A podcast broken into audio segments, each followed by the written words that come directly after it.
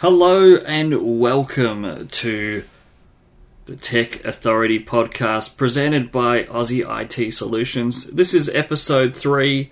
Today we're going to talk about how you can get the best computer for your budget.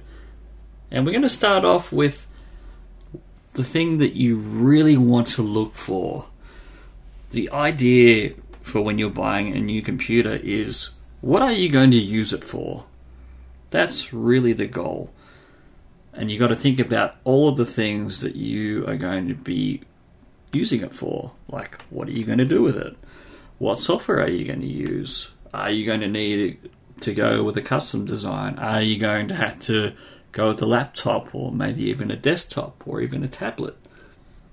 This, these are all the choices that you're going to have to decide when you're buying a new computer or whatever you need for your business or for home use as well.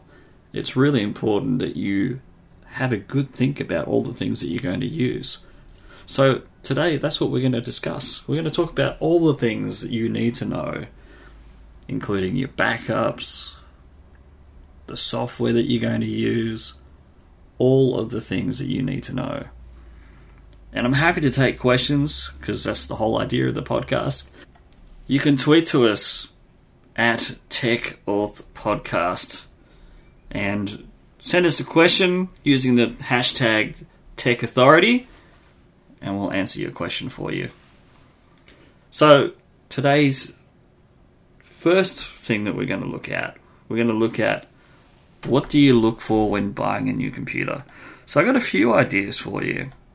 I think the main goal is to figure out what you're going to be using it for. So let's get really clear on what that means because it's a pretty important part of the process.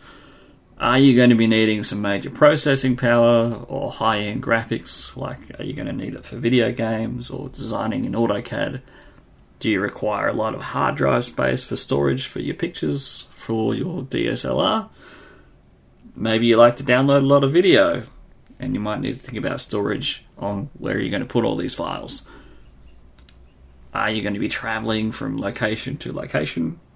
This is where mobility comes in, which is important because the last thing that you want to do is, you know, lug a desktop somewhere when you can probably use a laptop, maybe without a full keyboard, or maybe a tablet with the ability to use touchscreen.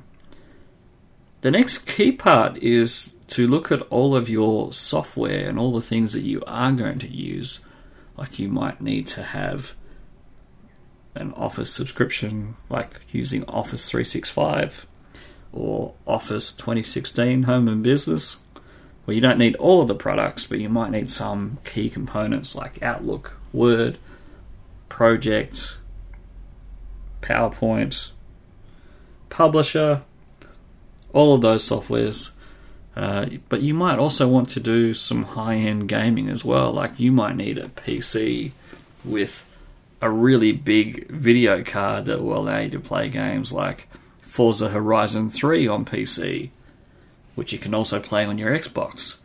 Uh, you also might want to play Titanfall 2, but I think that's only an Xbox One game, as far as I'm aware there are other games available that you might want to play. You might need Steam. You might need big, powerful video cards to play all those games. But then you're also going to need a lot of storage space to install them as well. So these are the key things that you're going to have to think about. Probably the best way to do that and to research how to get the best PC for your budget is to look at the software specs or the requirements that the software is going to need. So if you do a Google search and have a look at the software that you're going to use, for example, if you have AutoCAD, you're going to want to know the key things that the program is going to require. So you want to know what operating system it supports. Now it might be Mac or it might be Windows uh, you also want to know what CPU type is going to be able to support, which is really critical because using the wrong hardware is going to be noticeable, especially if you're going to be using powerful software that requires a lot of processing power. Uh, you want to know whether it's going to be able to support Intel properly or uh, AMD. Those, those are the two brands and processors that are available. You also want to know whether it needs network capability. Like, do you need to store all your all of your files on a network, on a server, on a NAS? Uh, you're going to need to know what memory it's going to use. Now, the memory is key because if you've got low memory in your PC, which is called random access memory, uh, this is not the storage memory, this is the ability for the computer to actually change between different programs and be able to function without having a problem, without it running slow, or being able to keep up with all the things that you're trying to do with the software that you're trying to use. You want to know the display resolution, you want to know the type of video card that you're going to use, how much hard drive space you're going to need for the installation of the software. You might need to know what other devices that are going to be compliant with it, like a mouse or a Wacom tablet if you're going to be drawing things in. Um, maybe a type of printer that it requires and the media that it might need, whether it's DVD, USB, Blu ray, um, and the browsers that it supports for browsing on the internet, and the media types that it might export to. Those are the critical things that you're going to have to look at. These are all the system requirements of the software. So, what I would recommend you do is whatever software that you're going to be using, is checking out the system requirements for the software that you're going to use. This can be anything. This could be Office. This could be browsing on the internet. You might require a particular browser for your products to work properly. Uh, you also might need, uh, you know, whatever software that you're going to use.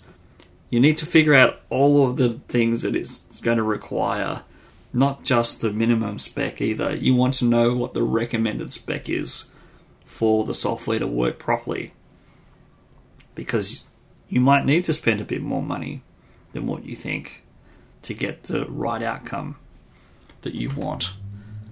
And it's really critical because if you're spending thousands of dollars of money, you want this thing to work and you want it to work well. However, if you just want something basic, you could probably spend maybe between 500 to $1,000 to get something that's going to work for you. So if you have any further questions, I want you to tweet to at TechAuth Podcast and use the hashtag Tech Authority. We'll be back next week with another episode of the Tech Authority podcast. I hope you enjoyed the program so far. Please sign up to our mailing list for more information about podcasts, upcoming podcasts, more tech tips, tricks, tactics, anything that you want to know about technical stuff for computers that you might need more help with, or you might want to call us. And you can do that very easily. Our number is on our website, right at the top left hand corner. You can call it. Go to our website, http colon slash slash Aussie IT dot solutions. See you next week.